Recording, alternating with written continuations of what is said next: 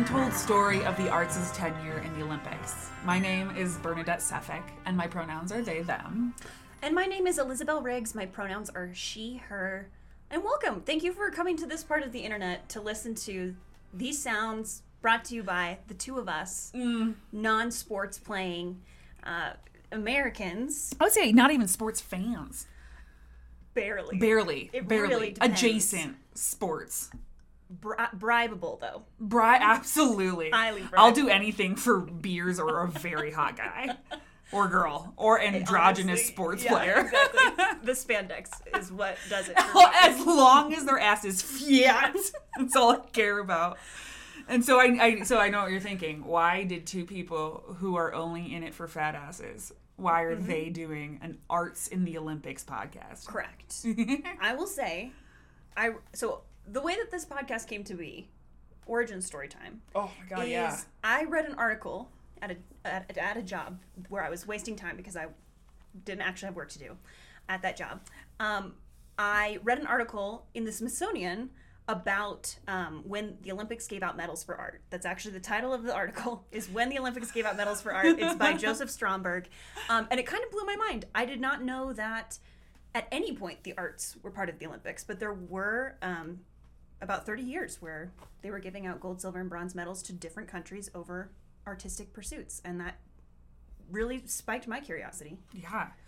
So the what are do you remember what the I mean I know you're going to talk about this later but the exact years in which the Olympics were doing this art situation. I know my understanding is like 30 years around World War II. Yes, after after um, oh gosh, this is where we're gonna we're gonna show our credibility. they literally came to us to tell them about arts in the Olympics and we can't even give them a vague date. Hold on, Just- I do want to get the dates right for the very first pod. It's important. It's the first Uh, episode. It's, it's not amazing. Um, from 1912 to 1952, so actually 40 years. 40 um, that's a long arts in the time. Olympics. Yeah, Which yeah. is also impressive because when I was looking at the stats, there's actually not that many medals given for that amount of time. Yeah. Uh, uh, we can get into that later, but I think it's mostly about how many people actually like submitted, and it's like an embarrassingly little amount. Agreed. So, arts people, this is also a shame podcast. A shame podcast. You had your chance. You had a Had chance. a gold Olympic medal. And Yeah. you just were like, you know what? Too busy not watching TV because that wasn't a thing yet. so I don't know what you were doing. I'd like to think that our audience is going to be mostly people who were alive and like like in, in their in their prime in 1912. I know I was making my best art uh, in those 40 years Oh, I don't I don't doubt it at all. before my birth. Yeah, you've peaked a long time ago, I'm and sure can I be honest? This podcast shows it. this is your way out. It's already been highlighted The golden years. for anyone that wants to hear it or know it. All right. But- okay. But, that article, I was fascinated, and I was talking to my coworkers. I was like, "Did you know this?" They were like, "Absolutely, I did not." Do you? Do we need to care about this? And I was like, "You know what? Forget it. Whatever." um, and then our friendship not sprung up because of this, but sprung up uh, At the same time of you reading time. this. Yes, yes, pretty, pretty uh, in line with that in terms of a timeline. Um, but yeah, it was great. so cute. Um, I think I was really fascinated. So, uh, for all of our listeners, Elizabeth and I um, met. Let's see, how long ago? year ago? right before the pandemic. Right before and the this, pandemic, so I a think our half. conversation about this topic was at like one of the very first parties where we had ever met and hung out. Yeah. And I started talking about this, Yeah. and you didn't know about it either. I did not. So we were meeting, and you were telling me about it, and I was like, "That's cool as shit," because I have never cared about the Olympics, um, which we can obviously share our stories in a 2nd But um, you were like telling me about this arts thing, and I was like, "That's so fun! How fucking stupid is it?" That there's an idea of like rating the like arts, like that's the whole point of art, right? Yeah. Is that it is like um, art is in the or beauty is in the eye of the beholder, right? Art is subjective. Um, I always say like there's a lot of bad art. Like all art is art. There's a lot of people who want to say like bad art isn't art. Right. I'm a big believer like all art is art. All people can make art. Yeah. There's just a lot of bad art. Yep. And so I just really enjoy the idea of like someone who's in charge, like very like non-biasedly saying like this poem is gold and this poem is silver. And I can say that like unequivocally, like without a doubt. 100%. That's shocking to me. And so we connected when we first read about this, and then obviously here we are a year and a half later. Yeah. Um, Yeah. telling other people about it. I feel like people need to know, especially people in the arts. Uh, so I, I'll jump into this. I grew up uh, with a family that was big into the Olympics. I Mm. believe at one point my dad like attended the Olympics in Salt Lake City. My parents were really. Oh my god, into really? it. I He went so. to the Olympics? yeah, because he was living out west at the time, is like so growing cool. up. Um, Dad, I hope that that's true. Um, but uh, but no, they were all. Both my parents were very into it. We watched the Olympics both summer and winter religiously growing up. Um, and like loved it. I mean, you could. The nice thing about the Olympics when they're airing is you can turn on the TV at any time of day, and there is usually an event going on. Like a festival. Like It's always usually curling. the bon- it's the Bonnaroo of sports. Yes, it is. It really is. Yeah, yeah, okay. now Um, now I understand what the Olympics are. Thank God.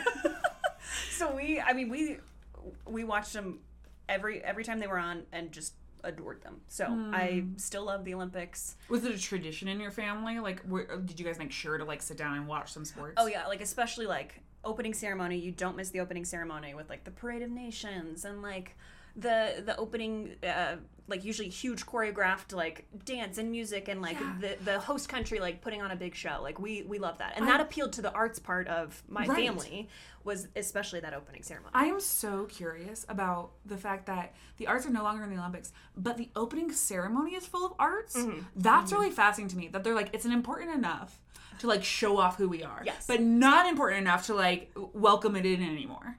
Right. Um, I mean, like we can get into why it was probably like omitted from the the Olympics, and I don't think it's just because they like hated the arts, but Yeah. um, I do like that they're like, look at these dancers, how cute! Now the real sports. Exactly. Right, with people like potentially getting injured because there's not enough injury in the arts, I guess, Amen. for it to be uh, sexy. Absolutely. Fun. I mean, here can here's the problem though. We're just not paid enough money Yeah.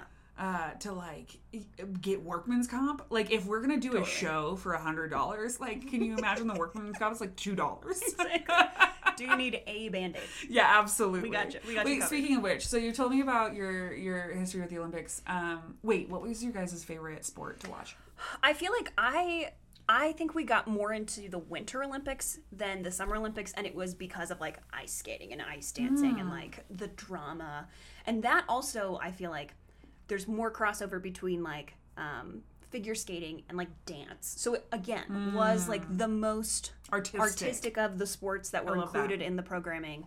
Um, so yeah, I think I think that was like our favorite Very part. cool. And we were living in Connecticut in the snow and it was freezing all the time. So I think that also just felt right.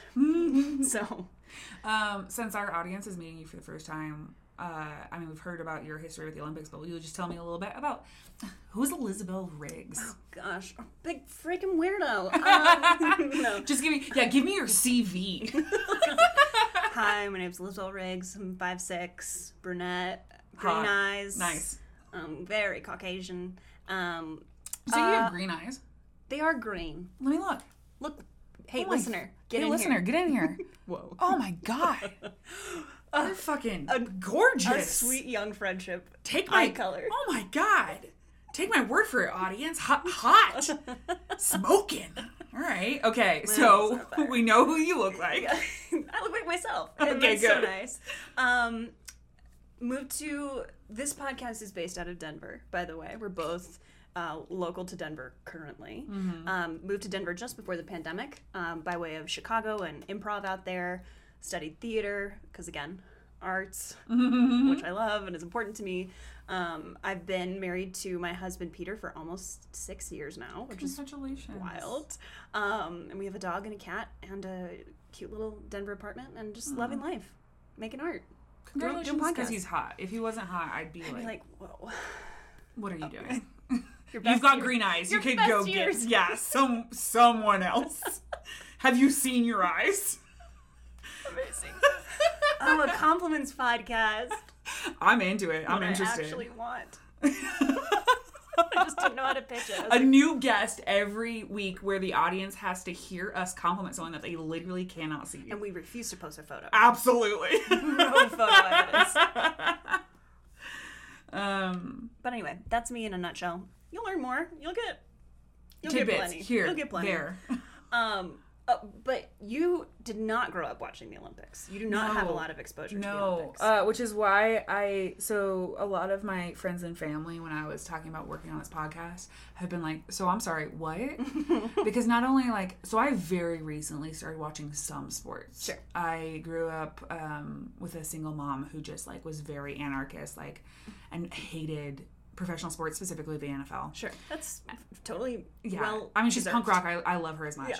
Um, but uh, so like we did not watch any sports. Like Mm-hmm. that was not interesting. I mean, sh- my mom literally raised like three artists. Like I think that shows like when we travel, we go to art museums. Like Yeah. that is kind of our whole vibe. Um, so I, I had never watched the Olympics like literally ever, um, except.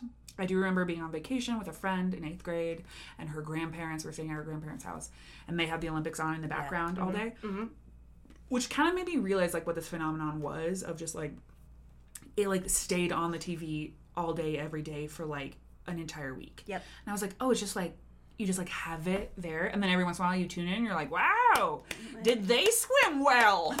and I'm like, compared to what?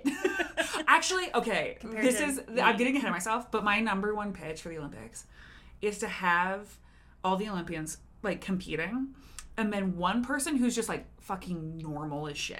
yes. Like a normal, no, I'm not saying like horribly bad. Like I'm saying like a just a normal swimmer. right, like a healthy average person. Yes, like swimming next to them because I think I, that would be so much more interesting to me because like all of the like Olympians are within milliseconds of each other, right? right. And I just want one person who's like 15 minutes behind, like, like doing their ultimate best. yeah. Who That's like way a more interesting. Secret, a secret fear of uh, heights, but definitely still got tapped for the high dive event, and they still haven't even made their first jump.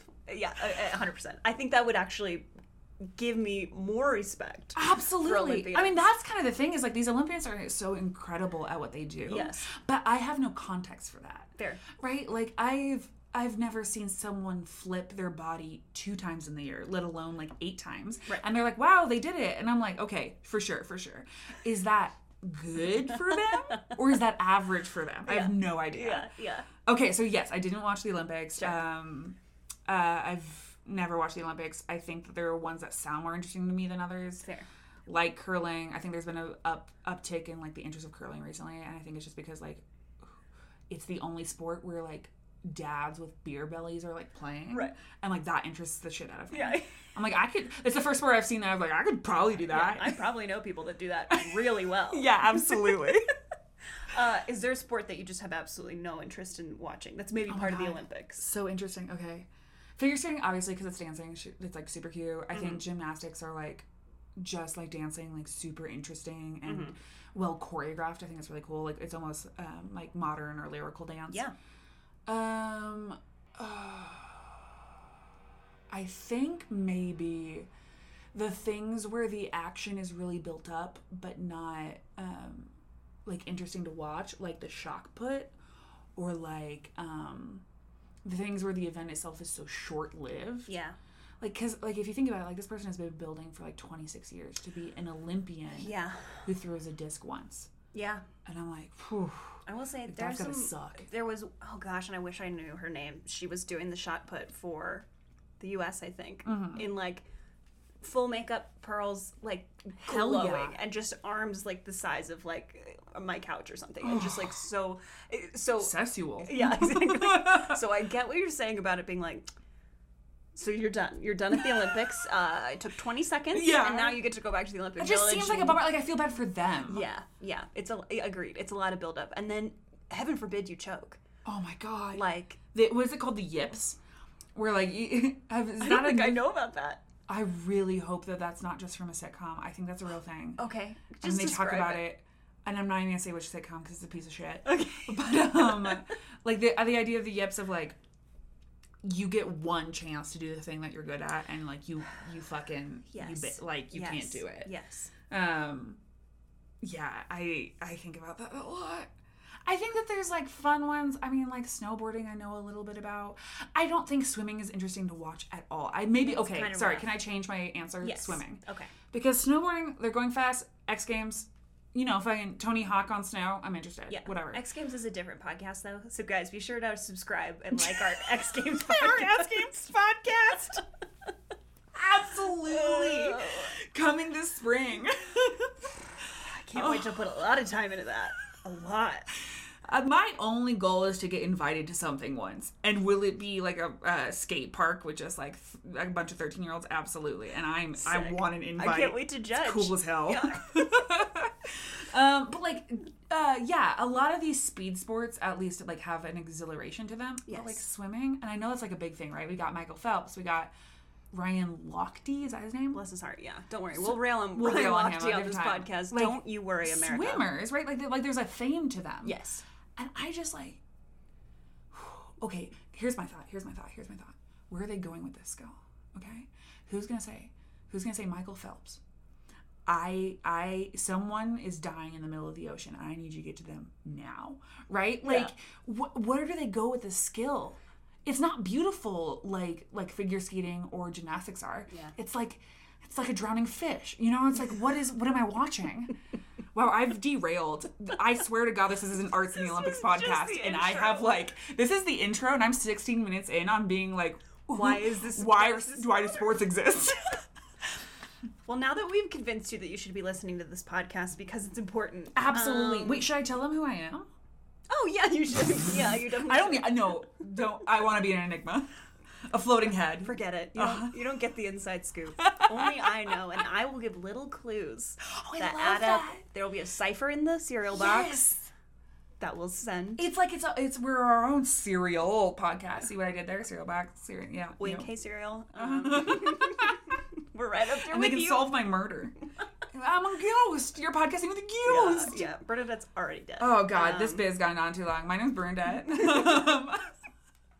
Uh, I also live in Denver right now, but I am from Denver.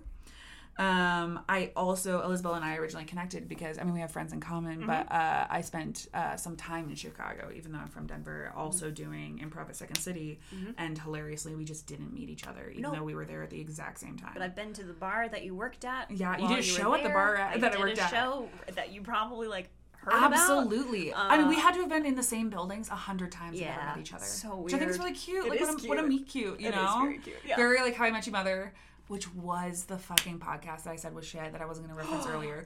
Twice in one podcast, and I don't even like this show. Wow, I'm batting zero. I'm batting a zero. A sports analogy. If For you you on our sports broadcast. You're gonna get a Um, lot of those, and they're gonna be used incorrectly. Absolutely. Uh, I mostly do theater. That's how I make my living in my career. Um, mostly Shakespeare, which is I think I think that explains why I don't know enough about sports. Is like It's all good. no kid that does enough Shakespeare like knows too much It's about just sports. eating up. It's eating up your time. It's eating. I mean, how, come on. He wrote a lot of words. Yeah. I gotta study them. I gotta learn what they mean, what they mean to each other in reference to what. It's complicated. I don't have time. um, yeah. Okay. Theater. Uh, I also. I mean, I guess because we're doing an arts podcast too, I should mention I I do other arts. I I paint. I I poet. There's some variety shows in between. Mm-hmm. Um, yeah. I feel like you mentioned being married to your husband and how hot he was. Well, you mentioned how hot he was, but that was. Oh my god, how, It was in. I, I think I put it in my tone. I I should say I also have a partner um, of uh, quite many years, but I uh, I think that I like to reference them because uh, he's the only reason I got into sports to begin with. Fair. Like my mom was so anti NFL, and then for some for some godforsaken reason, I like fell in love with someone who was like super into sports, super into specifically football. yeah. And in trying to like woo him, yeah, I started going to like like watch football. Yes. And uh, one time I showed up, I had borrowed one of his football jerseys, and I went to drop something off at my mom's house, and I was like going to the Chiefs bar to watch the game, and uh, my mom literally like took me aside and was like, "Who have you become? Oh gosh. Like you're wearing a Chiefs jersey." You're like it's not great. Like not Mom." only NFL, Yeah. who, who she hates, but like also like a racistly toned like Yeah, yeah, it's not great. Like, Uh, football Chiefs, You could do better. It's Yeah. 2021. Yeah, absolutely. Yeah. Uh, oh, It took the R words literally till 2020 to rename them, and they're a goddamn slur. So, like, the Chiefs, like, what is it going to take for them? Um, also, just so you know, I believe this is. Oh man, I gotta start checking my sources before I come on this Absolutely not. facts-based podcast Absolutely not. and say facts that haven't been checked. I believe I just read that the uh, Washington R words, who are now just the Washington football team, before they were the R words. Yeah. They were the Eskimos. You gotta be kidding me. So it's me. like just not great ever. so th- they had a theme. They were like, okay, let's make it local. But let's keep it, let's keep it racist. Let's go. I want my homegrown racism. Yeah, yeah, I I, want to keep that. sourced. Yeah, Yeah. farm to table races. Yum. Anyways, my mom ha- totally had a point, but um, because of my partner, I've recently like gotten used to what it's like to watch sports, which is a Yeah. lot of one commercials, and two, it's mostly slow. It's mostly just listening to commentators Yes. who say a lot of things like they did it and they did it well and they got to go hard to win the thing, and what they did was do it better than the other ones. Yep, it's about the points at the end of the day, Oh, Sal, and, and that's what I've said from the beginning of this four and a half hour game. Is Absolutely. that points are going to be what makes the winner different from the loser. Absolutely. Oh yes, All right. Well, now that they know everything they need to know about us, you know, you know it all. You know more. more. uh, you know more than I was planning to tell you. I'll tell you what. I'll tell you more. I've divulged some secrets, some things my therapist doesn't know about me. There we go. Shh, Let's. That's a different. Again, another podcast. So I know this is uh, obviously, as our audience can tell, this is a longer podcast than we're normally going to be planning Correct. for this limited series. Uh, Just so you get a little, mm, a little flavor of us. Yeah, we, we want you to know who we are, and honestly, we want to know who you are too. And we're going to figure out some ways for this to be a little more two way street. But for now, For now, for now, you just get to enjoy us, and we just get to enjoy the thought, the thought of you out there. the very thought of you. Yes. Um. So let's like hop into some of our like what I'm gonna think. What I think is going to be some classic bits and segments. Yes, Some, some, some. Uh, I, I'm seeing some merch ahead. I sure hope so for this limited series. So on this podcast, we're going to be doing a lot of diving into the years that the um, Olympics housed the arts, um, and a dual um, exploration of that within both a history segment and a very fun uh, us trying to judge the arts now. Because as we discussed, you shouldn't, but we're gonna. Yeah, but we're gonna. Is it hard? Yes. Are we gonna try anyways? Absolutely. Yeah, totally. Without much training at all. Uh, Absolutely. Um, so, Elizabeth, I hear you got some history for me. I do have some history. So, as the probably resident nerd about this topic, being the one that read it and then was like, "Whoa, I gotta tell as many people as I can at parties because I hear a pandemic's coming." And Yeah, I don't know who this person Bernadette is, but can I tell you about the arts in the Olympics now? today, please. Um, so I thought a good place to start would actually be um, talking about the Olympic movement's founder. I love that. Um, we have, of course, the ancient Olympics, which were taking place solely in Greece. We'll do like a fun trip down memory lane about just those Olympics, maybe some other episode. Yeah. Um, but the it was because uh, one Athen ran really far, right? Athenian, Yeah. I think, yeah, Athens. Sure. I mean, right, he's not here to correct me, so what's Sure the isn't. point? He he uh, just barely made it into the annals of history. Oh, if I remember right, wasn't the first uh, thing about the Olympics that he ran really far, and that's what the marathon is based off of? Correct. Yes. Um, didn't he also literally die after yes, he, he ran did that? die, Why which I think should be a red flag for having this Shouldn't event. it be? My stepfather has run like I think it's like 175 marathons, God, and I was talking to him about it recently, and he was like, "I think I'm like I'm tired. Like it's it's getting harder." really? And I was like, "You mean you've done one marathon a month for like who whoever knows how Yeah, long? yeah. someone could literally do the math on that. I will not." I'm refused. um, and I, he was like, "And you're tired?" The man literally died. He ran 26 point whatever two miles, and he died. Yes, of course. Yes, delivering a message, and they were like, "We should make this a festival." Yeah, why? I don't Why were they like "Mm, party, party, bitch? I think it was just You're dead. Let's go. That that classic dark uh, humor that we, love, that we love so much, straight to us from, from Absolutely. the Greeks of yore. the Greeks had some dark humor. They did. They really did. And we'll come at that from the artistic angle in our again third now podcast. Because yeah, uh, this one X Games and the dark side of Greece. Uh, a deep dive into how they did laundry with goat piss, which is a true fact that I learned when I went to Pompeii. So Dang. yeah. Okay. Honestly, scientifically holds right up. so as I was saying, we've got like old old timey ancient Greek Olympics, which were going on. Those kind of fell apart for reasons we can get into another time. But the modern day Olympics uh, were founded by a gentleman, a French gentleman, which gives me It gives me great pleasure to try to say his name. And then I'm going to shorten it, and we're just going to go by that. Okay. Um, but his uh, full name and title is uh, Pierre de Frédy, Baron de Coubertin. I feel okay about that, actually. You pronounce that s- with such confidence. I do want to give a shout out to Garen McIntyre, my sweet friend who speaks French, uh, who I sent him these words, and I said, "Can you please send me how to say this?" I love yeah, it was really so nice. Cute. So crowdsourcing. Um, but anyway, Pierre uh, also went by Charles, which was a family name. Um, so this Is it because gentleman, it's easier to pronounce? it's so much easier. His family was like, "Oui, oui, Yeah. your name is a little bit too much." right, and they're like, "We're gonna call you Chuck," and he "Yeah, you're like, Chuck."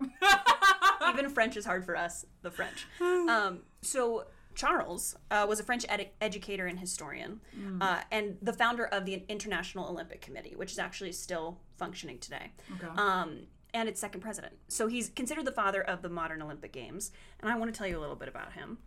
Um, so he was born into a French uh, aristocratic family. He's got lineage where his family was like good buddies with like the princes and kings of France. They owned some land. Uh, his father, whose name was also Charles, not just because it's easy, but because it's actually his name. Um, he was a, a, a staunch royalist. Wait, I'm so sorry. Okay. I don't mean to interrupt you. That's fine. Uh, so this son had a, gen- a genuine different name than his father. His name was Pierre, correct? Yes. And then they just started calling him his dad's name. Here's the thing. Like, oh, now you're Charles Jr. probably. Like, Yeah. like, like they fucked up the naming, and then like Yeah. years later, they were like, "We wish we had named you Charles." Yeah. So now you're Charles. I, I here's the thing. So Charles, the son, Uh huh. is uh, recorded as having a pretty strained uh, relationship with his parents. I I'm wonder not- why. I'm not going to say it's connected. I'm just going to. I'm not gonna say it's not. that's what happened. Um, What I am saying is that they named him Pierre and then a bunch of French words, which pff, I assume that he was like, Title. even for being French, it's a bit much. yeah.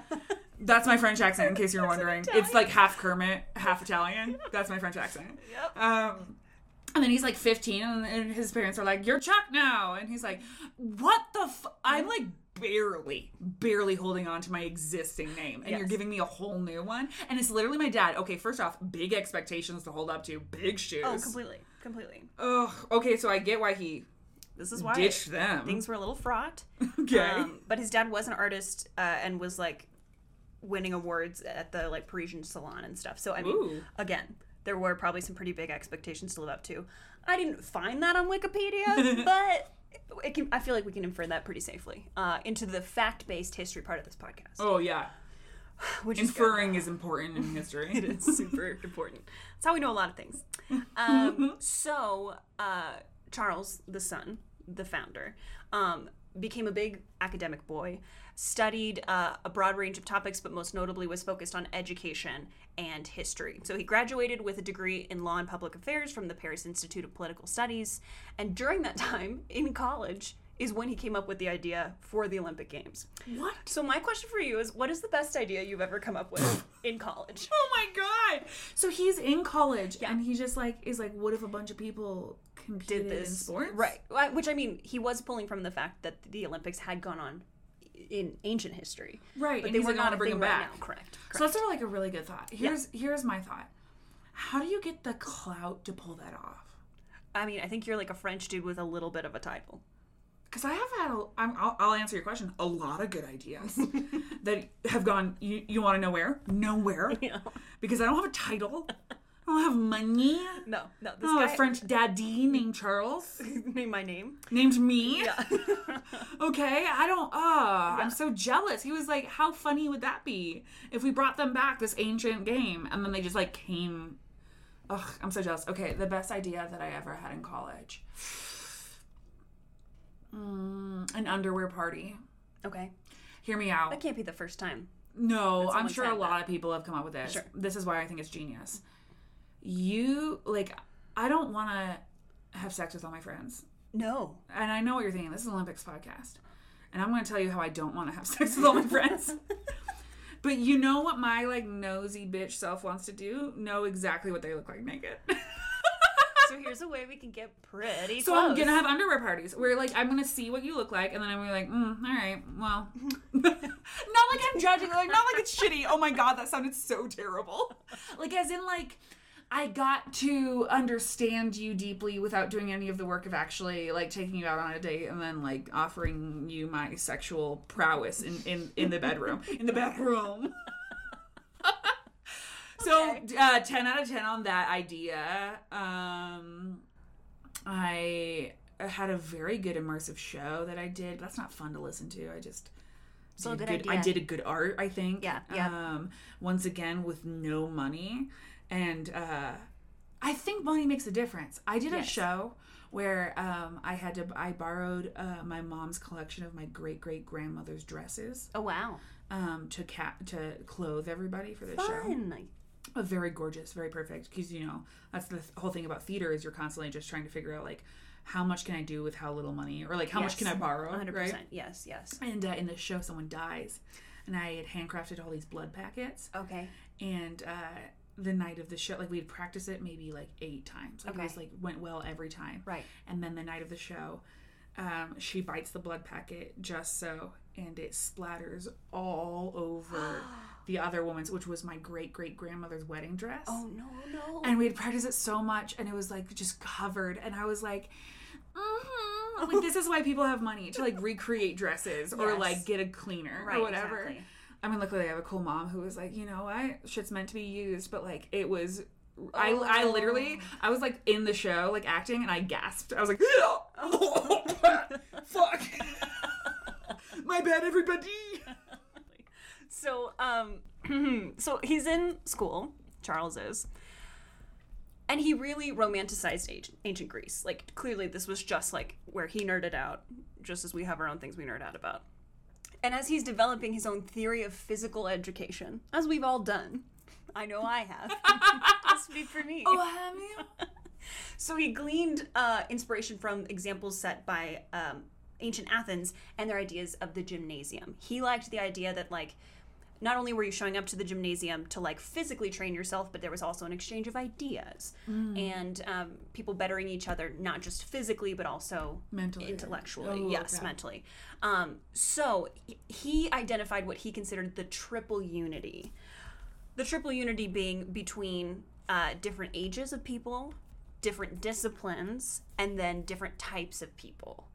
So the old and the young, different disciplines being different sports and events, and then and then different types of people. Um, The different types, of course, being the different classes of people. Which he was very into the idea of different uh, classes being allowed to compete in these games. He was not a fan, though, of the intermingling of classes. Um, so that's a, that is a, that Oh, is a no. negative for, for Charles. Oh no! Yeah. Wait, it, was it just a socioeconomic thing, or was it also pretty racist? I feel like it was mostly like the tiers of society. Like we are, you know, the royalty and the well-to-do, and you are the super fast enslaved person. Like we're not. We appreciate your skill, but we're not really trying to like.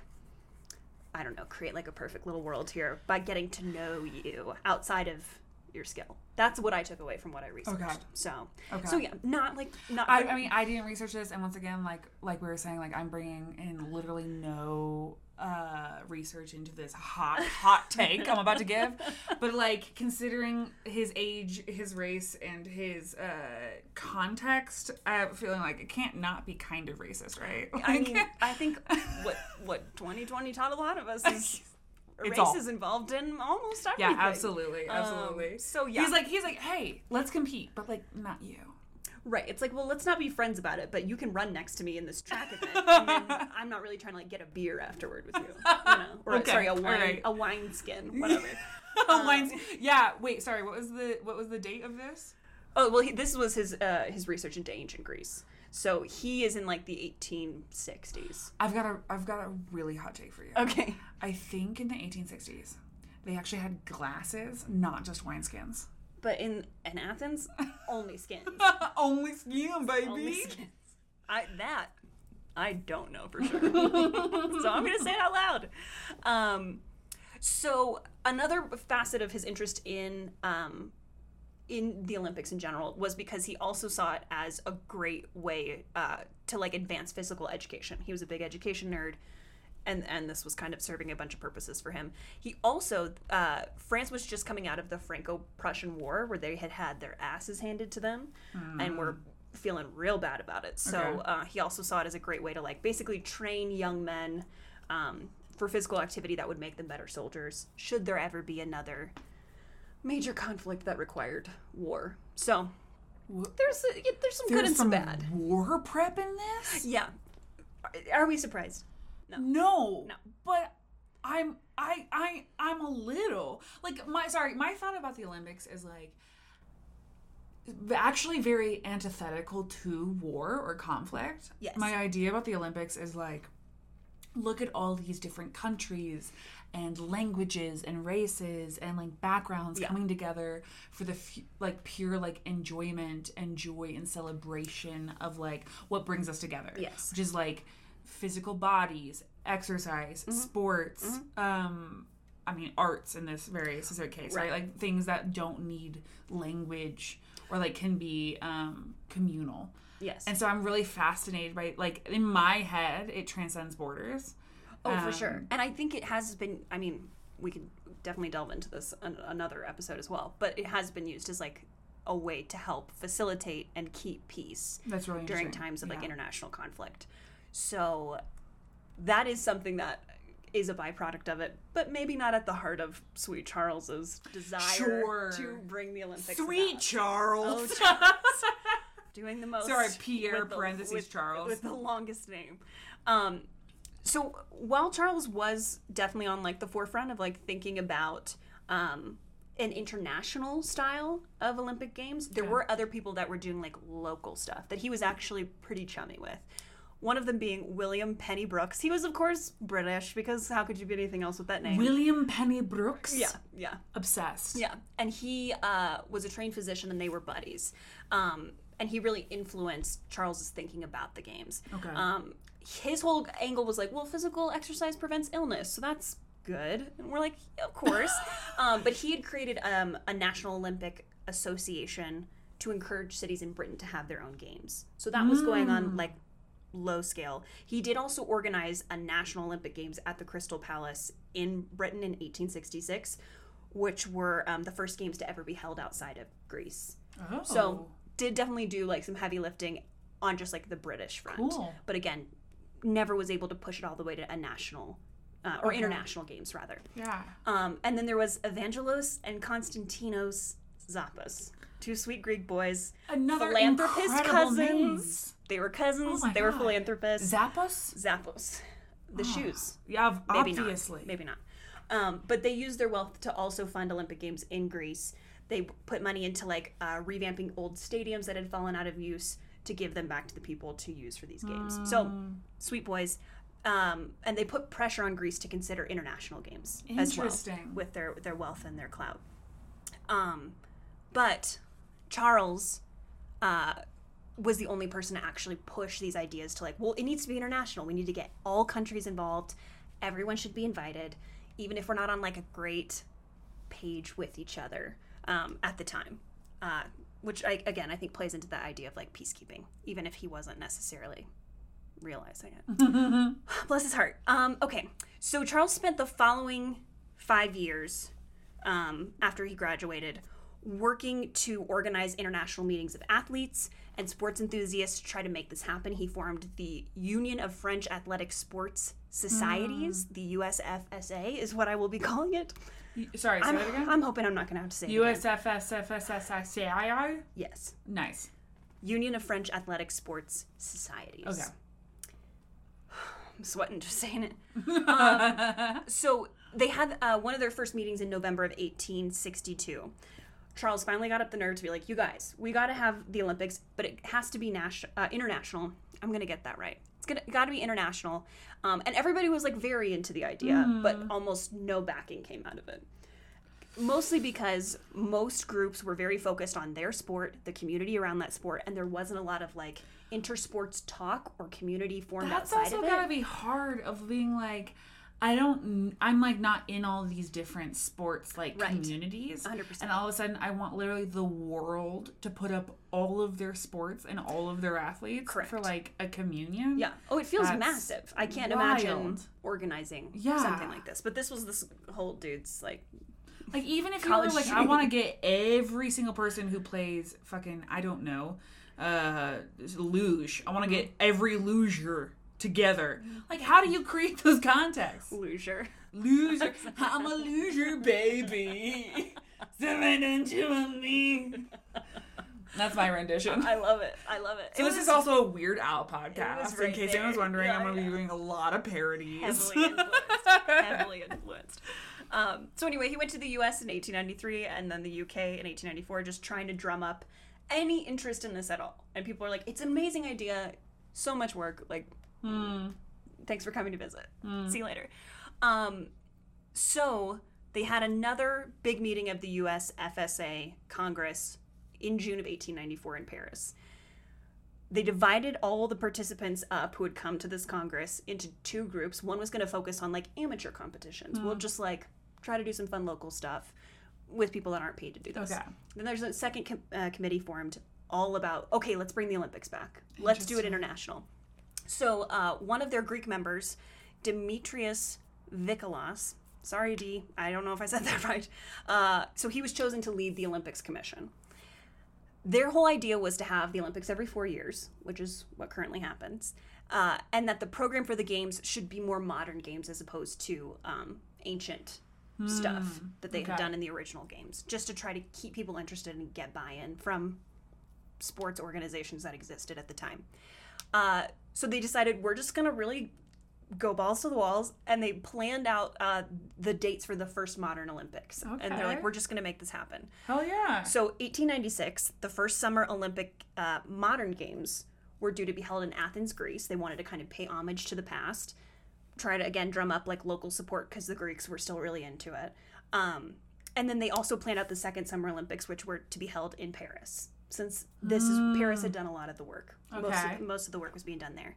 Um, the so right off the oh, bat, they had a pairing of summer and winter Olympics. Is that what They you're saying? They were just me? focused on summer. Just point. summer, okay. Yes, yes. So the Olympic Games would come later on. Okay. But originally they were just focused on summer. Okay. Um, so that was the birth of the Olympics Wow. right there. Awesome. If you blinked, you might have missed it. I, I did.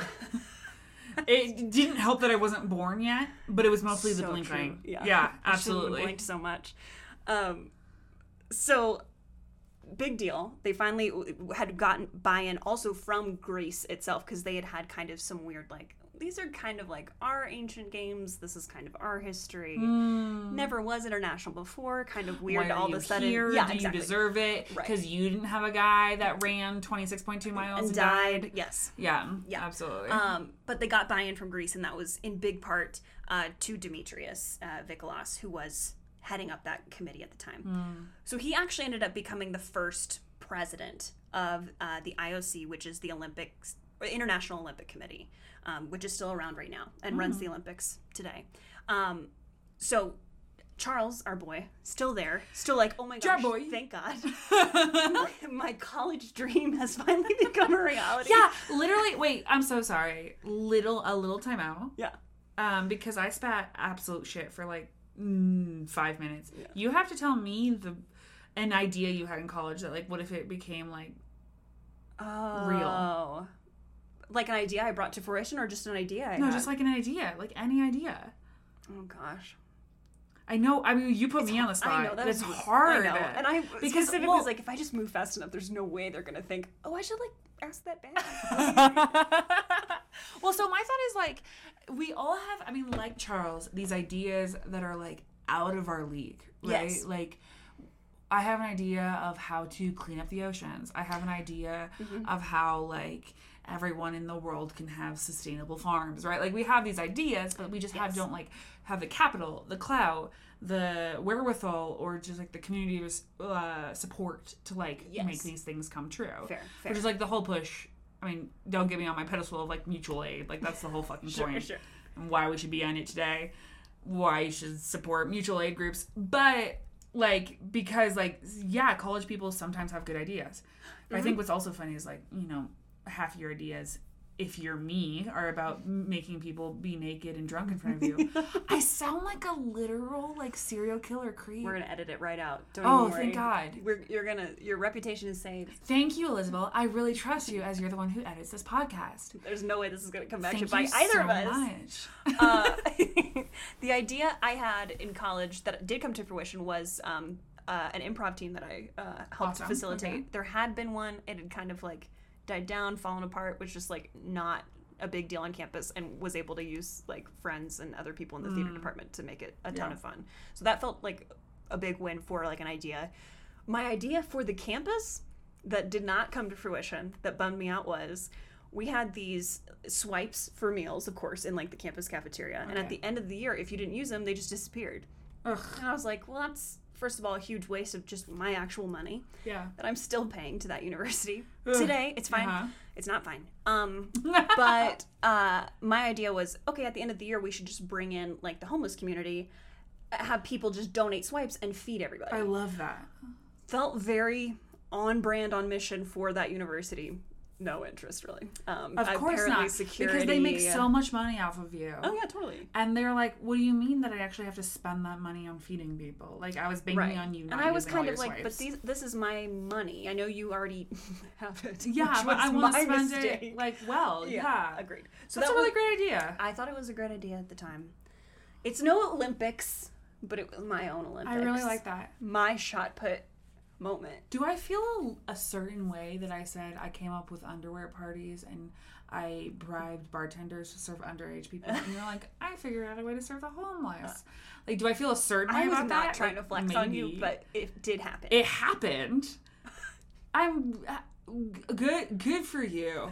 Good for I mean, you. nothing. At least you made your dreams come true. Mine was like, well, sorry.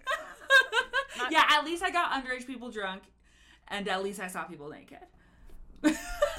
And, and you know what? I bet I bet you're able to just fall right to sleep at night. That's probably right so to nice. sleep. Besides the insomnia, absolutely. Not like Okay, so they have they have the first Olympic Games. Charles helps out by helping plan some events. Um, he got really bummed out that polo, football, and boxing were not included in the 1896 Summer Olympics. I think we can all get behind that one. yep. Um, to be fair, they had signed up for uh, football teams to come play. okay. None of them showed up. Really? So I honestly, So this is classical soccer, right? Are you talking about football? Football. I believe it would have been um, more like soccer. Okay. Yes, Yeah. yeah. All right. Um, but yeah, it did. None of the teams showed up. You're so like, why the fuck would I do that? I play enough already. exactly. well, I think it's also like this is a brand new event. This may totally flop. Yeah. Um, and there was a lot of fear around: Are people actually going to show up? Athletes? Are people actually going to show up? Spectators? Are people going to show up? All of our backers and the money they said they'd give us for this event. So there was like a lot of trepidation, but the event did go off, um, and it was great. People got really into it. Do you And know how many countries came around, roughly? I don't know off the top of my head. Okay, I did not fine. include that in my research. Something for another time. Maybe I also like on this one. You're like, I'm not gonna guess. Yeah, no, I'm definitely not. Anywhere from 15 to 50. and beyond, and also less. so any number is uh, is up for for grabs. Is possible. yeah. Um, so after those games conclude, uh, Charles takes over the IOC presidency, international or uh, yeah, International Olympic Committee presidency, um, so that he can help plan uh, the second set of games four years later in Paris, which was supposed to be a really big deal. Okay. They have the uh, the 1900 Parisian Games and the 1904 St. Louis Games. The problem was double booking. Both of those years, they also had the World's Fair in the exact same city. No. The Olympics are totally Are you kidding almost ignored. Yeah. Because the World's Fair was such an insane spectacle. Well, and had like hype and a following, Yes, and it like was like definitely a huge thing. 100%. So people are like, if we have to pick which event to attend, it will be the World's Fair. Which is a bummer. I feel like there should have been some cute little partnership between both, and I think it would have made sense, but I wasn't there. It's another Um, grand idea. You should just take that back. I should, I should. I like, have we thought about it working together? So um, the the Summer Olympics come back to Athens in 1906, um, and and they actually pick up steam for the first time. Uh, Charles was able to uh, helped them create the modern pentathlon, Mm-hmm. which is pretty bonkers. And I Um, and I mean, obviously, this isn't me. Fucking obviously, Elizabeth. Okay. But if one of our audience members didn't happen to know what a pentathlon is, Yeah. you would tell them that it is what kind of thon? Ooh, a good one. Okay, so there's a couple different types of activities fencing, freestyle swimming, equestrian show jumping, and the final combined event of pistol shooting and cross country running. I'm you so know, the events that fucking you do sorry. simultaneously. So if the a triathlon is like running, swimming, biking, Yes. which makes sense because you're like going one direction, three different. Yes. A, a modern pentathlon is you fight someone with a sword, Yep. and then you jump into an ocean and, And you swim. swim, however you're able. It's freestyle. Choose and then poison. you get you hop out so, sopping wet, and then you get on a horse to jump it to 15 jump it, which I'm gonna be honest, sounds like a lot of chafing. Um, yes. And then you hop off the horse, or maybe you're still on the horse and you shoot something. you shoot while you're running. Are you? Oh no, my God! You're running and you shoot You something. remember all of those firearms classes you didn't take where they're like, don't run and shoot? Oh if my you can? fucking God! Are you kidding me? So A anyway- pentathlon exists? So here's the thing. What's so funny is Charles has this beautiful idea. Olympic Games will bring the world together. Then he has this other idea where he's like, "We'll bring the world together. We'll give him guns and swords, and then we'll make Yeah! them run and, I and also jump on would horses." not. If I was a soccer player at the time, I also would have been like, I don't know if I want to join your thing because he's like, come play soccer. Also, I've got this one game. If you want to play as a cardio, va- you know, like as a runner. Okay, what if you? Ha ha ha! So funny. Stabbed me, jumped in the water, got on a horse, got off the horse, ran, shot me again. Wouldn't that be so hot, so funny, so cute? They're like, you know what, dude? It's that title for me. Hell yeah, hundred percent. I and can I can I can I be completely honest with you? Yeah. I'm really upset this doesn't still exist. I really want to do this I- very specific I think it does. you mean I can stab, shoot, swim, horse ride people? Hold on. We, might, we might have to circle back to make sure it actually still exists. But it, it was going on at least through 2009. Uh, Recent? Yeah, that's. I mean, All right. I was like, right, that was actually right. that was just some days I ago. might, I might stop doing this podcast and start training. What's up? Please don't. okay. all right, all right. I'll put it on hold. My dreams, apparently. Uh, please do. You get a college dream, and then you gotta just lock it in. yeah, absolutely. I get one college dream. Um, so I misspoke. They had the pentathlon for the first time in the 1912 Stockholm Games. okay. After that, Charles was like, "I've done an amazing job. I'm gonna retire as the president." Uh, after the 1924 Olympics, which were back in Paris, there was a lot of just kind of just jumping back and forth between the same towns for a little bit there because they had the the setup and they were bought in. Um, so anyway, he retired. He's like, "My dream is a reality. I'm fulfilled. I, I can rest." die happy. Exactly. Oh my god. Uh, but he did come out of retirement to lend his prestige to getting the uh, 1936 games to happen in Berlin. In exchange, Germany nominated him for the Nobel Peace Prize. what? Unfortunately, Uh-huh. he was he was out one out one. He he didn't win. Okay. Somebody else did. So you got out one. Not only have I won, I outwon you. you dog. Uh, so the winner, unfortunately, was the anti-Nazi pacifist and journalist Carl von Ossietzky. Did you just say it was unfortunate that they won? Well, I think it was unfortunate for Charles, but it was really good for the world. Okay, I was Char- about to say Charles Elizabeth. No, no, no. We really needed Carl, uh, the pacifist anti-Nazi guy, to win the Peace Okay. Prize. Um, like, thanks so much, Charles. You got a sports event to happen where we wanted it to. But like, is that Nobel Peace Prize worthy? No. Literally, literally, World War II is happening. It's like just nice to be nominated, I guess. But also, yeah, Carl was out there uh, as the journalist pacifist doing the most. So Yeah. I don't feel bad for him. Um, one last fact. Yeah, please. And then I'll tell you when he died. Oh, oh! So then you'll know thank it- God. then you'll know it's I was hoping he was dead. Still alive to this day. They can't Put him find to rest. Um, so Charles ended up winning an arts medal at the Oh. Olympics, which seems suspicious. kind of suspicious. Anyway, at least like super double dipping at the least. Absolutely. He won a gold medal shit. for literature at the 1912 Summer Olympics for his poem "Ode to Sport." Bless bless his heart. He did enter this poem under the pseudonym Georges Hohrod and uh, M. Eschbach, which were names of villages close to his wife Marie's place of birth. Oh, okay. But I still feel like if you organize the the contest Yeah. and then you win the contest, yeah. Suspicious. yeah, Yeah. I don't know. Wait, um, did he have any input to the origin of arts being put in? Or was he compete co- like was he already out of the picture by the time that they got brought in? Oh, I mean they were like yeah, consecutive. Like they were they Oh. were running starting in 1912. So I believe this was the very first iteration okay. of the arts in the Olympics. Okay. And I'll double check that, but I think No, no, no, right. no. That was my curious. yes. I mean, like, okay, explain to me like I'm a five year old. You know what I'm saying? No, I think that that was the first time they'd had the arts in the Olympics, Okay. and then to be like, "Oh, and I won," is and Is don't he know. on record at all for like any say in like um, why the arts got added, or like what the interest in that was? I didn't see any of that. Okay. I feel like the the arts entry and exit from the Olympics will have to do as like a totally separate thing 'cause it's Specific, like a yeah. monster of- Absolutely. of, just dates and facts. Abs- oh, and I, I mean, like, sadly, because we're literally doing an arts in the in the Olympics podcast, Yeah. like, literally are bad.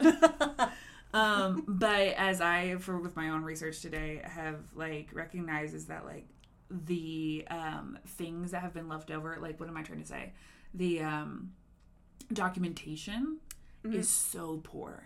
Yeah, they really i'll get into that later when i do my segment but it is they they did not give a shit about telling us why the arts got in what what happened while they were there Yep. and what got out so like what i love is like the reason i think it's so untold this story is because they did not care about documenting it at all yeah. so yeah. like that's why everyone's like wait arts are the olympics and it's like you have to happen upon it like Right, oh 100%. guess what uh, they were there for a second, and they're like, "Oh, cool! Can you show me any proof?" And they're like, "I've got one poem that that that survived." and it's from the then president who won the gold medal for literature. Yeah. Like, uh, yeah, ugh. riff. it's just yeah, it, it, it feels super super bizarre to me. But I was Absolutely. like, that's wild. And he's like, it's cool because I use pseudonyms and it's an ode to my wife. And you're like, I guess that's fine.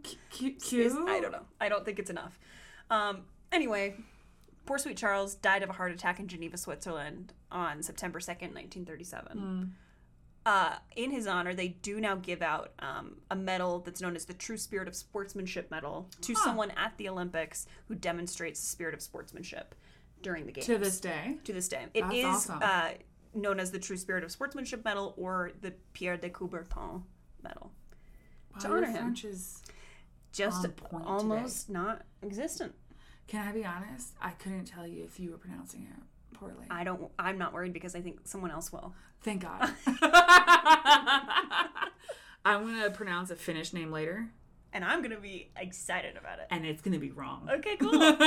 I mean, it's just nice to just have that bar real nice and low for episode one. Amen. I keep all my birds low in life. I like to constantly surprise. Anyway, that is the story of the Olympics founder of the modern games, Charles Charles Char- Pierre, de Coubertin. thank you so much for telling me so much more than I ever thought I was going to know about the beginning of the Olympics. I learned a lot as well. Okay, bear with us. We have a segment that I am going to be titling for this first episode Olympics Whoopsies. There should definitely be a song here, but there probably won't be. But in your mind, oh, you better Okay, be singing. I got it. I got it. I got it. Dun, dun, dun. It's an Olympic whoopsies. Did they mean to? No. Did they do? Yes. It's an Olympic whoopsies. That was so good. Thank you. Did they mean to? No. Did they? Yes. Amazing. Wow, that was way better than I was expecting. Not that I thought it would be bad. I just didn't know it was going to be gold. Honestly, let's go back. Our podcast is called an Olympic Oh, whoopsies. Welcome to the pod. Welcome to the pod, the podcast within a podcast, Olympic whoopsies. This is Um, today, today's uh, segment, Bob Costas' pink eye. We're going to be utilizing this segment basically just to make fun of people uh, in and around the Olympics. Is, is how I see this segment going in the future. Absolutely. And this, uh, gosh, Bob couldn't have handed us a better little nugget then getting pink eye Absolutely. Well, co-host, not co-hosting, anchoring. anchoring The Olympics. That was the big thing is anchoring. so I think the Olympic whoopsies, like I what I love is that this podcast is about arts and the Olympics, such a specific forty year like historic moment. But then as we were getting into the Olympics and the history of the Olympics, like obviously from Bob Costas pink eye to Tonya Harding's like, you know, pole to the kneecap, we've got we've There's got range. lot to pull from. yeah, this will this will be a fun. So one. we can't just ignore. We gotta talk about all things juicy, including the pus and Bob Costas pink eye. God. so I did look up because I was curious. Bob Costas has been a part of the Olympics for a long Yes. time. He started in 1988. Yeah. And his, his last uh, uh, 2016. bas- yeah, hosting was 2016. So I mean, I know the Olympics only happen every 14 years. 14 years. Oh my years. God. wow. You get to uh, play once, and then you probably die. Hopefully you time it out well with your fucking puberty. with your, with your actual birth. yeah. that's just so many Olympics to have hosted. Mm-hmm. And I I I remember watching those Olympics and him having horrible pink eye Yes. hosting and and they still push through so many Much. tapings. They put makeup on him, they put glasses on him. It only made it more pronounced that they were trying to hide it and just push through it and it got bad. So for those who don't know, um, Bob Costas is a, an anchor for NBC. Yes. Um, I'm spelling this out because I actually, obviously, because I didn't watch the Olympics, didn't know who Bob Costas was. Did I spend a lot of today learning a lot about Bob Costas? Absolutely. Yep. Which is when I meant to talk to you. Uh, maybe we should have started a podcast about anything I could have spent actual hours investing in and like getting like a like like some real knowledge out of because like I'm wondering like should our podcast have been about like how to build a rocket or like Something how to become super rich super fast Right, we could have it, like actually benefited from the yeah, because I spent like three hours reading about Bob Costas' pink eye today. And I was like, well, this is where I am at. so juicy. So Bob Costas uh, for NBC anchors their uh, televised um, uh, like news and interviews Yep. of the winners um, for the Olympics every year. It's a big, obviously, to do. Mm-hmm. He's on screen fucking however long the just like hours every day. yeah, like twelve hours every day It's wild. um, for a super long time. And then uh, the Sochi Games in Russia in 2014, uh, I read this oral history from Go- Bob Costas himself uh, doing an interview with Vulture in 2018. Okay. and they were like, they were like, give us the deets. So he showed up uh, two days before they started, the Olympics started, Right. in the like press room in Sochi, and he had a weird like thing going on with his eye, and they were like, maybe it's jet lag. Jet lag to the eye? Yeah. yeah. Oh, you know, I jet lag. when your eye is still in a different time zone? yeah. I don't get it. One eye be sleepy, other eye be be don't. That's so stupid. so they're like, "It's fine." He's like, "It's fine," and uh, then he. Then it gets worse, obviously, and they think it's a not a viral infection. They think it's like a localized infection. So they Okay. give him antibiotics, and he starts doing like the Olympics start. He Right. starts doing his anchoring. Right. Um, and this is where I want to ask a question. Okay. When his eye like freaked out, the world like blew up about it. Yeah. Like obviously, like the internet and memes exist. So yes. like yes. you know because everybody was watching. The whole Yes. world was watching. Can I ask like? Do people love Bob Costas? Like, is he like a household name? Do people really like him? Because like the interview I was like reading, like he was talking about himself, like he was like God's gift to Earth. And so like I'm super curious because I just I've literally never seen a clip of this man talking. Just reading him talk about himself, I was annoyed.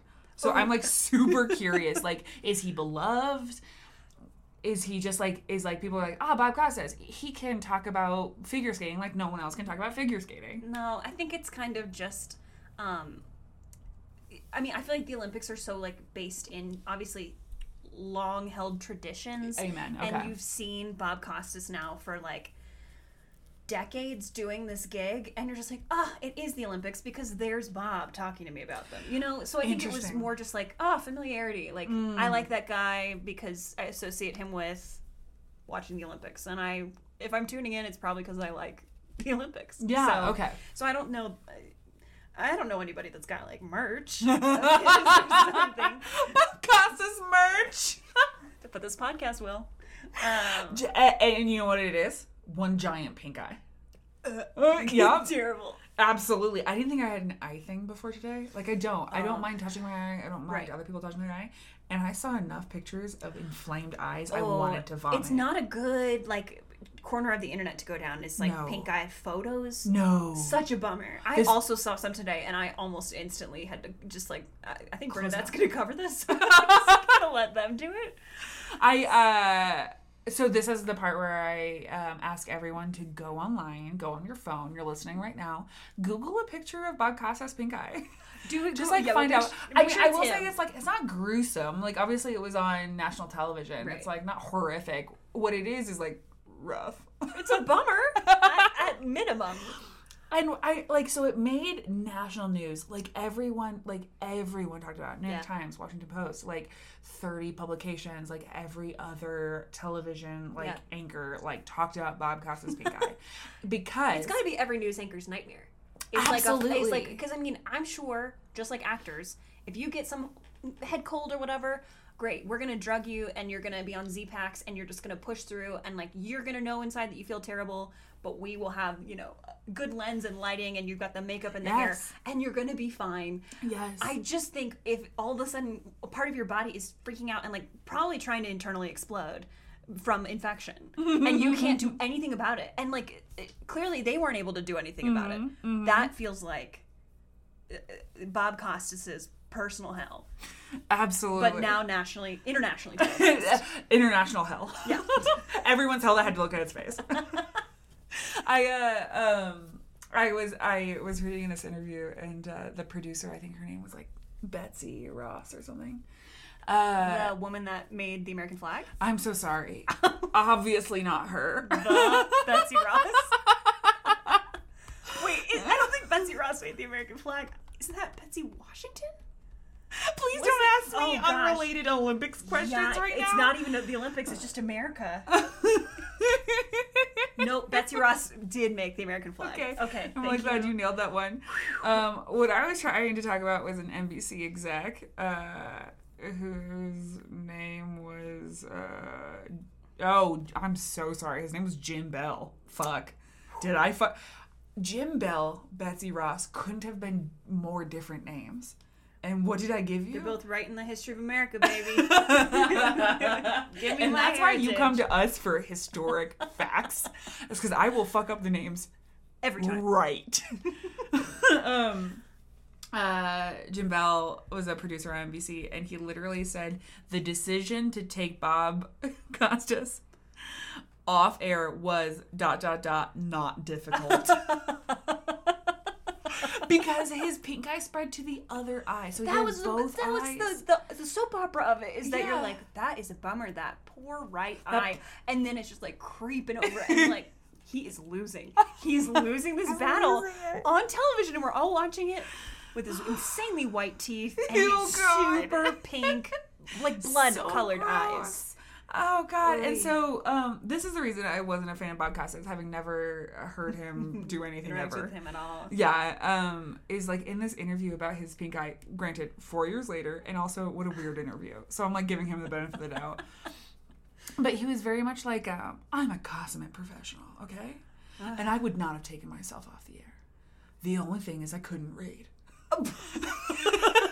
and then and then the producer's like, well, you had to read copy and like look at the lights, and he was like, the lights made me want to puke. and I was like, Bob, like that's where you take the L, so right? much funny that he said that and then oh, he like went way too far. And then, so here's some happy accidents. Can I tell you some happy ac- accidents yeah about you sure can Bob Costas getting pink eye in the 2014 I just can't Sochi get Russia over that he's Olympics? like, I'm a consummate professional, but I couldn't literally do the tenets of my job, so I wouldn't have taken myself down. Absolutely, absolutely. So the happy um, accident is that um, he went. He they came up with two anchors to um, fill his spot. Okay. And the big thing about like it's not just um, what do you call it like correspondents like they're like actual anchors who are like interviewing people like they're talking the whole day Right. and uh, meredith vieira Yes. was the first ever female anchor for the olympics Wow. because she was In a correspondent 2016? 2014? uh 2014 yeah and, and the answer is always because we suck. America sucks. And it was 2014 before we had the first female but can i be honest? Maybe it's because bob costas wouldn't fucking take the l. No, before course, that's since like 88 he was like this is my job. Yes. No, uh, I mean, all signs point to Bob being like, this is my gig till I die. yeah And they were like, sure, it's your gig till you die. Like, Yeah. unless something horrible happens, massive NBC scandal, which, hey, they love cranking those puppies and out. she is like also like a very like conservative looking like white woman to be like you know like like she's not even like that crazy like she, they're No, not like just- doing the most just a woman. yeah and they're like wow what a risk this might go down in flames. Worst case scenario, Absolutely. we get we get Bob Costas some some dark dark sunglasses, and we They put him back out him there, and we and we pump end. audio into his ear, and we just tell him what to say. Absolutely. So there's here's a couple of highlights of, of Bob Costas' Pink Eye. I know what you are thinking, audience. Are we still talking about this? Absolutely, we are. yes. It's uh, an Olympic whoopsies. um, so It's America, good to re-announce the segment halfway through. it's, im- it's, vital really important. because they have forgotten, as have we. Same. So Meredith Vieira becomes the first woman to ever host primetime Olympics coverage. Awesome. Yeah. Um, very cool. She's doing her most. Obviously, classically, the America's like, "What is she wearing?" And she's like, "Go Uh, fucking kill yourself." yeah. Obviously, she didn't say that. I burned it. I'm saying Pants that. under this desk, hilarious. Like the bit. They, they were like, "You wore an orange sweater." That was like literally a plot topic. I had to sift through a lot of articles about her orange sweater. It sucked. I was like, "Are you, are Uh, you fucking kidding me?" Remember when Bob Costas' eyes tried to crawl out of his head? Yeah. America. And we America. like, well, you know what really offends the eye? Orange on that woman. Oh, orange, orange cable net. Oh God, what an what an atrocity! A real genocide to my eyes. Oh, Bob Costas's eyes are pink, but mine are dead because of Vieira's orange sweater. Oh God. Oh, I'm so glad that we focus on what's important. So Bob Costas said that he sat, uh, sat in a, a, a, dark room and listening to the Olympics, and he said, "I didn't think no one else could take it over." This isn't a little. I'm not actually quoting word for word. What I'm quoting to you is I read an article earlier today, and I'm paraphrasing. Fair- But he goes, "I'm not saying no one else could do it. What I'm saying is I've spent years knowing everything about the Olympics, and other people just don't know what I know." Like I know everything about the Olympics. And Vieira was so sweet when she was being interviewed. She was like, "Who can replace Bob Costas? Like obviously he's incredible. Like I felt like I was like filling too big of shoes. Like I can barely do my job, but like I am surrounded by like consummate professionals of like who they they have um they have like historians like obviously on set because it's fucking NBC Right, clearly. who like feed her information about the Olympics. Sure. And so she can talk about it because it's literally their fucking job. And Bob Costas was like, I don't even need him. Like I can just talk off the fucking top of my head. And I was like, maybe you needed to be humbled by Pink Eye. like maybe a little bit. Also, sorry, last fact, last fact I'm gonna give you Okay, about Bob okay, Costas okay. Pink Eye. Um, they have NBC doctors. They looked at his eye, they did all this research Right. right before they took him off air, he they flew in a Californian doctor to Sochi, Russia, to look at his eye. And here's my thought. This is why this pissed me off. Don't they have the best doctors in the world at the Olympics taking care of the best athletes in the world? And they flew in someone from California? What is that? He's like, brought fresh citrus with me, my dude. yeah, what is that? He's like, maybe you have an eye scurvy. have you thought about putting lime in your eye? Oh my gosh. Have you have you thought about squeezing some fresh lime in your eye? California orange. California oranges, yeah, they ship those out for Yeah. sure. I, Well, I can't I can't do non-American doctors. I, I'm just like, just the fact that that all went down on international television was Yeah. so, even as a, as a young person watching that, so enjoyable. Mm. I, I got a huge kick out Did of it. Did you see his eye, his pink eye, like live? Yes, oh, 100%. Were you like, how disgusting? Oh, yes, because pink eye is gross. Like, it, it's like it, you don't go to work when you get pink eye. No normal person does. No. It's it's also highly contagious. Highly Certain types contagious. He literally said in the interview, "I don't. I. I hope. No, he said, I don't think anyone else got it. Uh, you think they're going to bubble that up to Bob? Like, all of our interns are down Yeah, for the count. Like, absolutely. their dreams are crushed. Who who got him? Who did his makeup? Who put on his sunglasses? That person got pink eye for sure. Yeah, yeah, yeah. Oh, gosh. Oh, man. Anyway, this has been your Olympic whoopsies. It's an Olympic whoopsies. Wait, what were the lyrics? Um, did they mean to? No. Did they do it? Yes. It's an Olympic whoopsies. Was the melody different? Yes. Were the words there? Absolutely. I, I, I hope it changes every time. And it will. We're not going to pin it down. We're not going to pre record it. And we're definitely not going to put it to a track. so are we're fucking pulling in for the the prime time, the 9 p.m. on ABC slot. Yum. Absolutely, it is the judging of art. Amazing. uh, Elizabeth, can I read you poems that you have to judge now?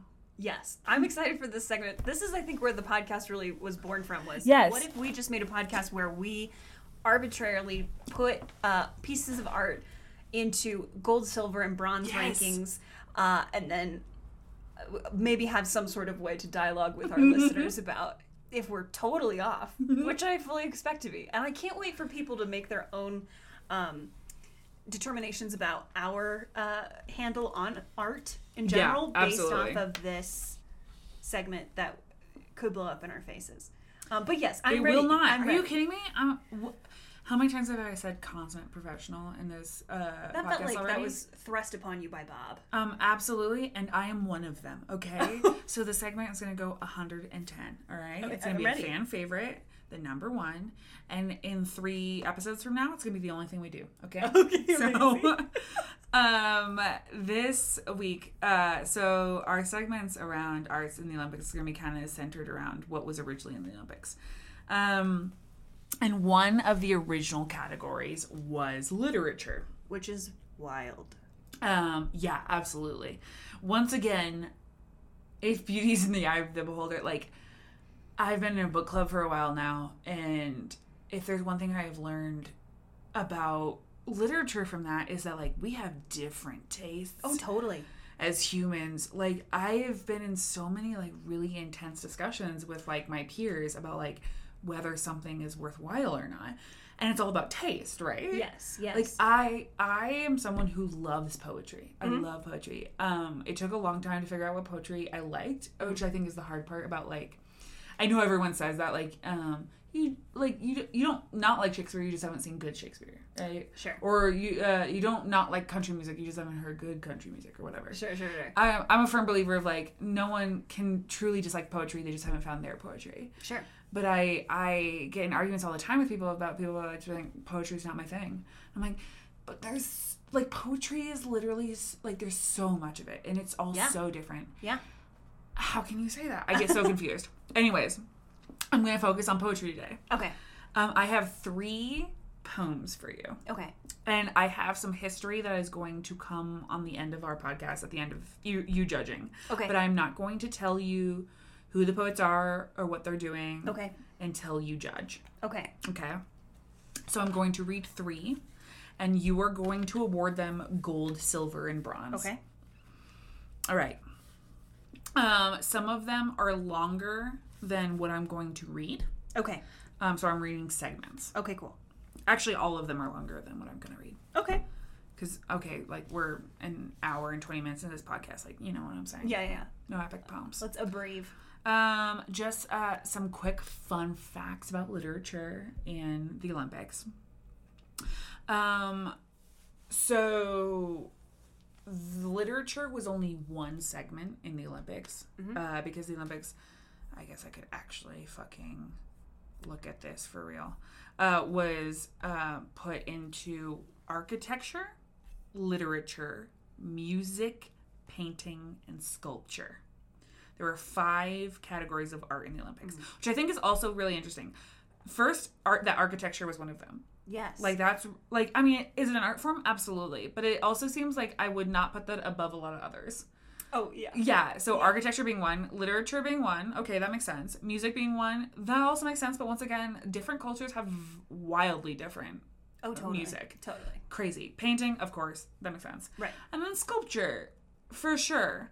What they ran into as they did arts in the Olympics is that like it's hard to specify things into such basic categories. Right. They're like, is in a relief is a relief painting or is it sculpture? Right? Because you're carving, but then you do printmaking. Like, what is that? And they like kind of faltered on Yeah. that. And I believe the only uh qual not qualification, stipulation was that the art had to be in some way uh, related back to sports, It absolutely did. which is still So fascinating. yeah. So fascinating. Um, okay, I got some fun facts for you. I got some fun facts. All right. So, um, there were five categories of art. One of them was literature. The literature existed for 40 years, but there was only two years where the literature was split up. So there was multiple literature categories. Um, those cat- uh, those years were uh, 1924 and again in 1932. Um, the categories were dramatic literature, epic literature, and lyric literature. Okay. A lot of that is kind of poetry, if that makes any sense. Yeah. Sure. Like, sure. um, there was a, it had to be under twenty thousand words, so you can like submit a book. okay.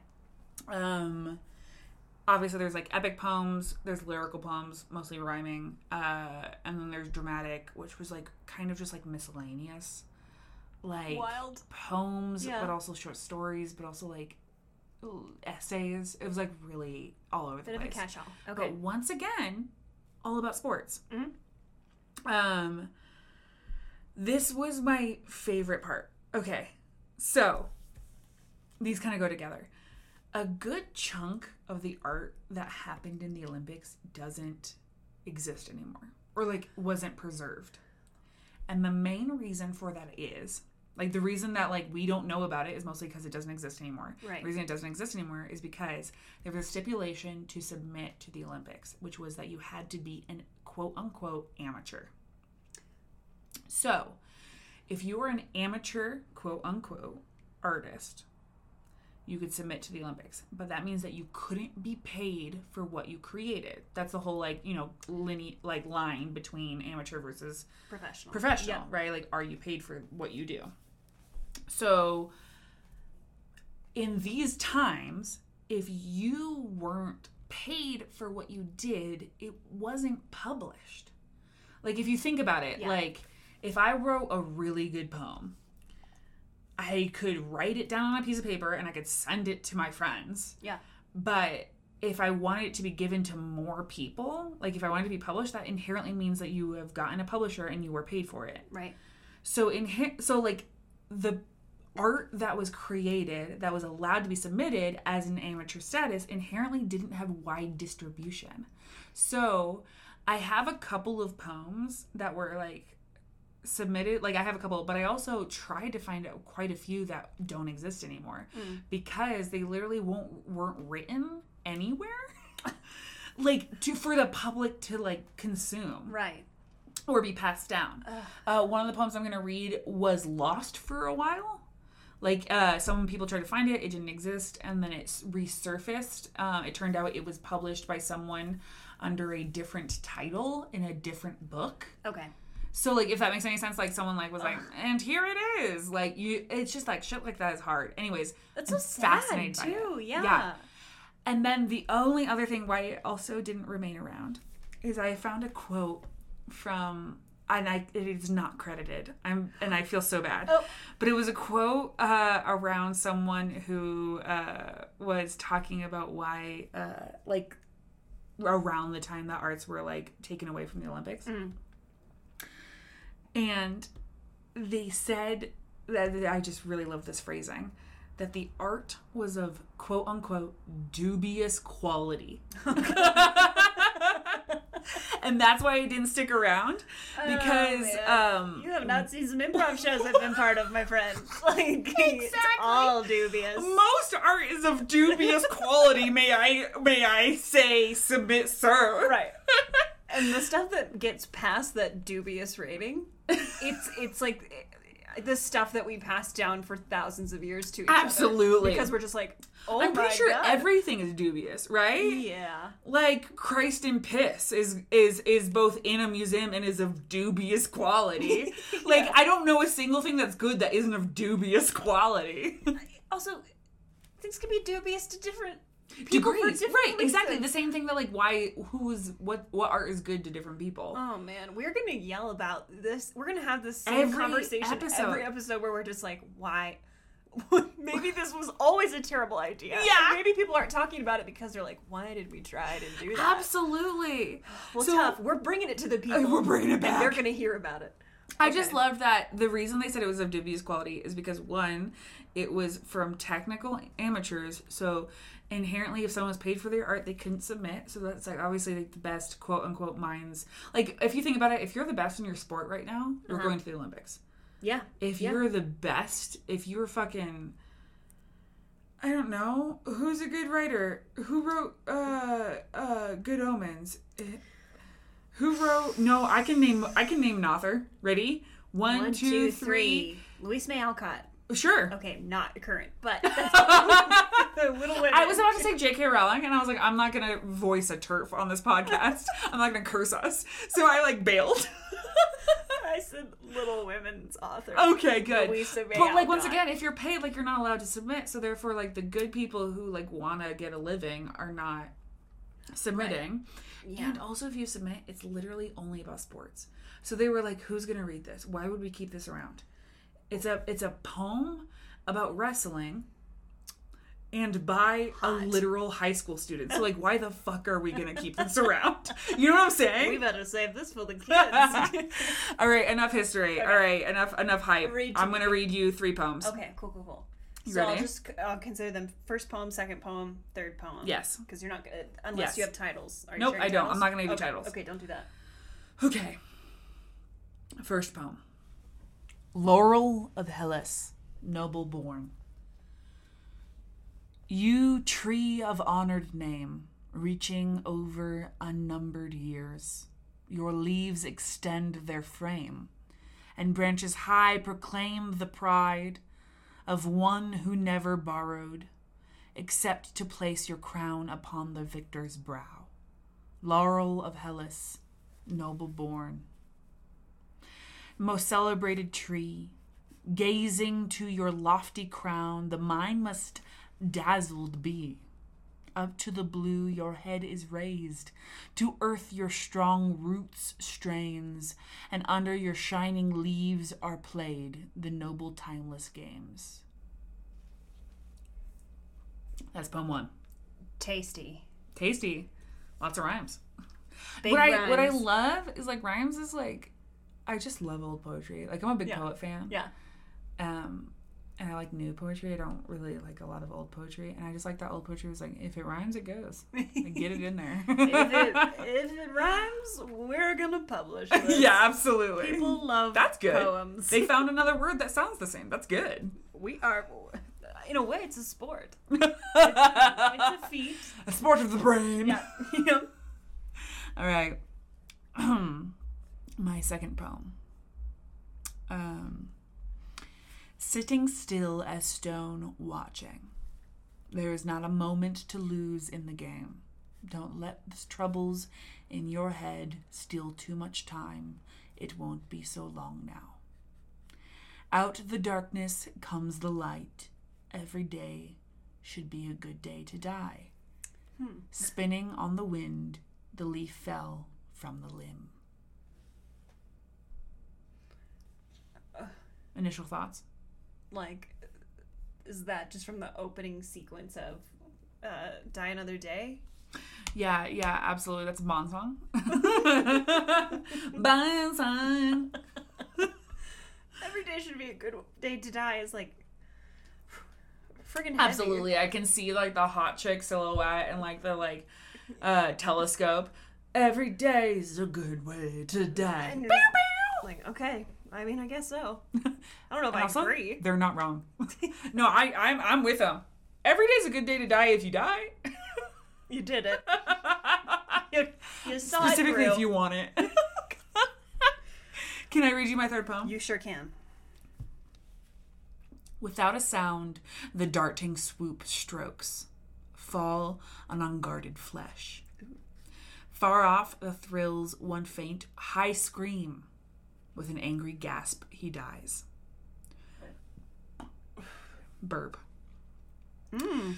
Each sought to thrust the narrow point swiftly to some crack or joint, or else the stun and overwhelm to blows of vibrance or on helm. They're talking about fencing in the pentathlon. Are they? That first fresh. Oh event. yeah. You jump in, you're like, They're ready for I'm the about to do five swim. events that make no sense together, but show that I can do five separate In things. that scenario, um, I just want to point out on the pentathlon in the first segment of, of of many, they literally kill someone. With a far and angry gasp, he dies. See, they don't include that stuff on Wikipedia. Amen, I'm not brother. telling you about the casualties at the peace bringing sports event. hmm Okay, so how do we want to do this? I want you like if you want to hear any of them again, I can reword. I can reread. Okay. But I want you to just say like your initial thoughts, and then I want you to rank them gold, silver, bronze. Initial thoughts is that they're all on like the heavier side. They all feel very um oh, lofty and like almost kind of like regal in a way. Like it's all it's all very um what am I trying to say? They're all coming at it from this place of like you know, highest honor, greatest achievement, you know, like this is the the ultimate thing you could be spending your time doing, but also talking about and thinking on and and uh, but also flowers. You know? But also flowers. They're all very um they've got like segments of like glory yes. And like victor and also like very serious like literally two of them mentioned death which i think is really funny for the Right. olympics Yeah. um Oh, a knee slapper. yeah absolutely Because I think a lot of these athletes are like, "Hmm, wait, what? Death? Okay. Um. So no, initial thoughts are just like big, intense, kind of bravado vibes. Okay. um, from all of them. In terms of ranking, mm-hmm I think I would give gold to the second poem, "Sitting Still as Stone Watching." the second poem I liked it. I, I liked it. I thought lots of good imagery, which I did see across all three specimens.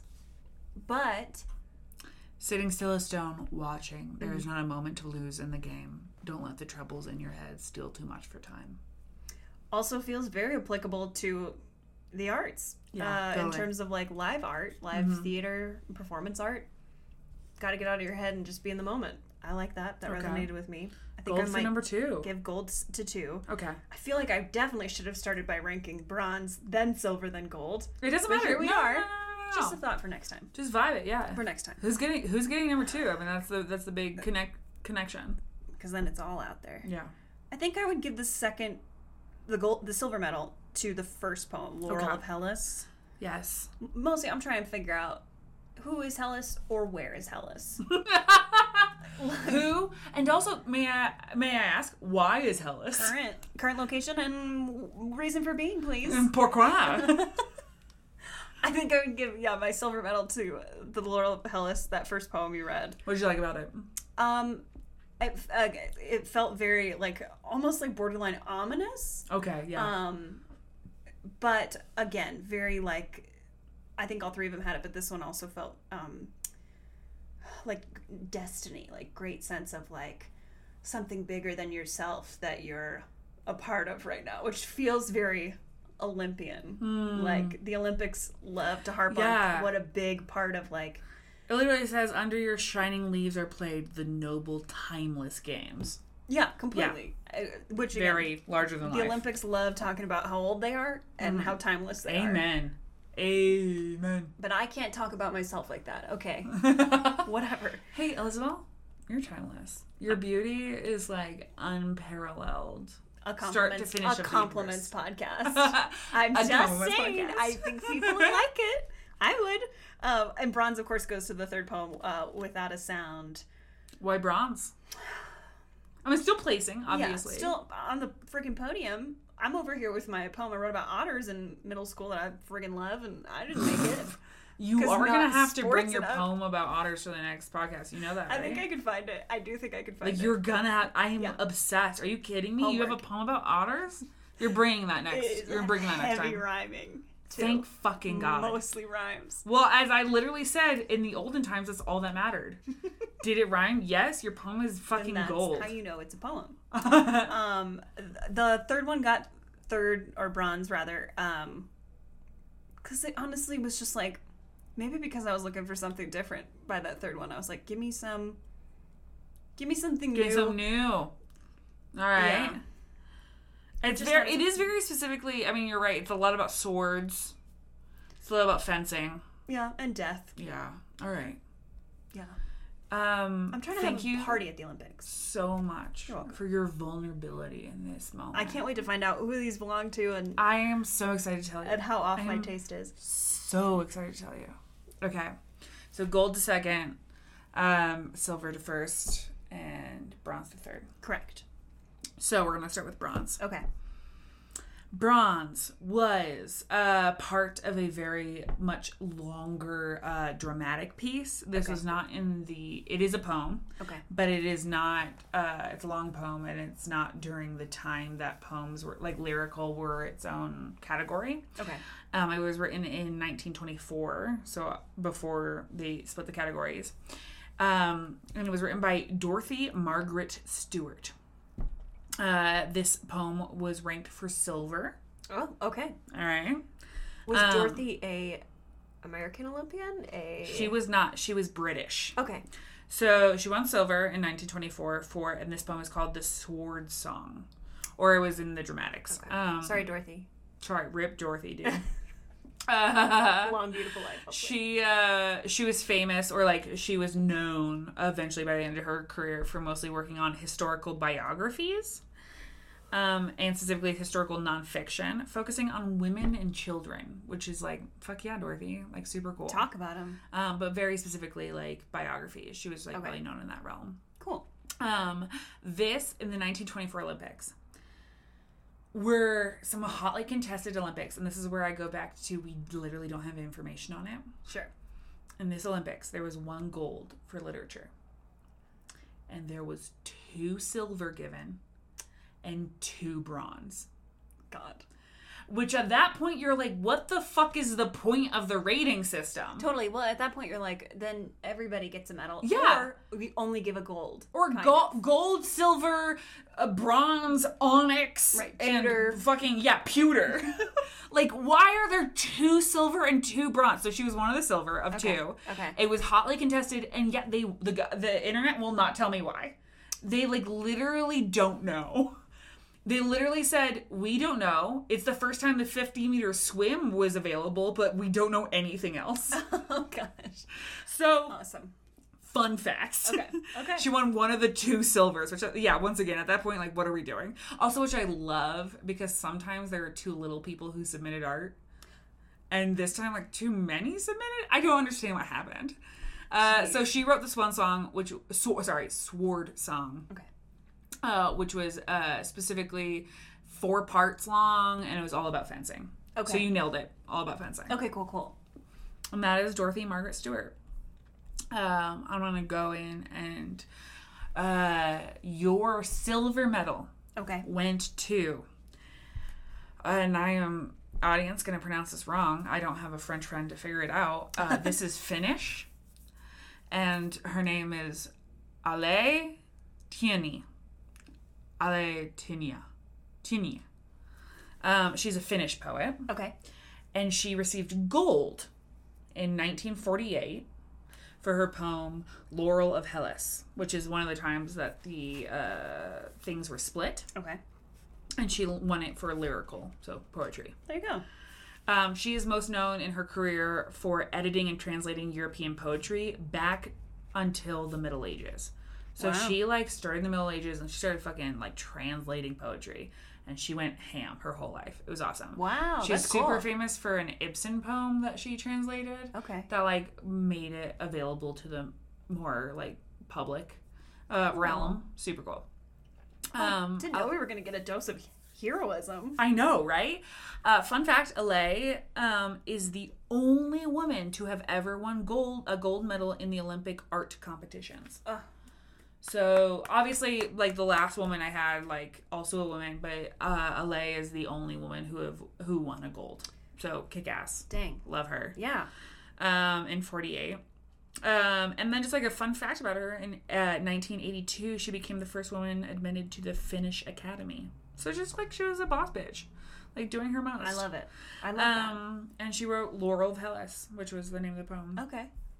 No, I liked that one a lot. Really not enough you awarded gold. shoot. this is gonna be bad. You awarded gold to what I would maybe call, if someone asked me, very specifically, uh, lyrics I stole from a Dave Matthews Band Oh my god. song.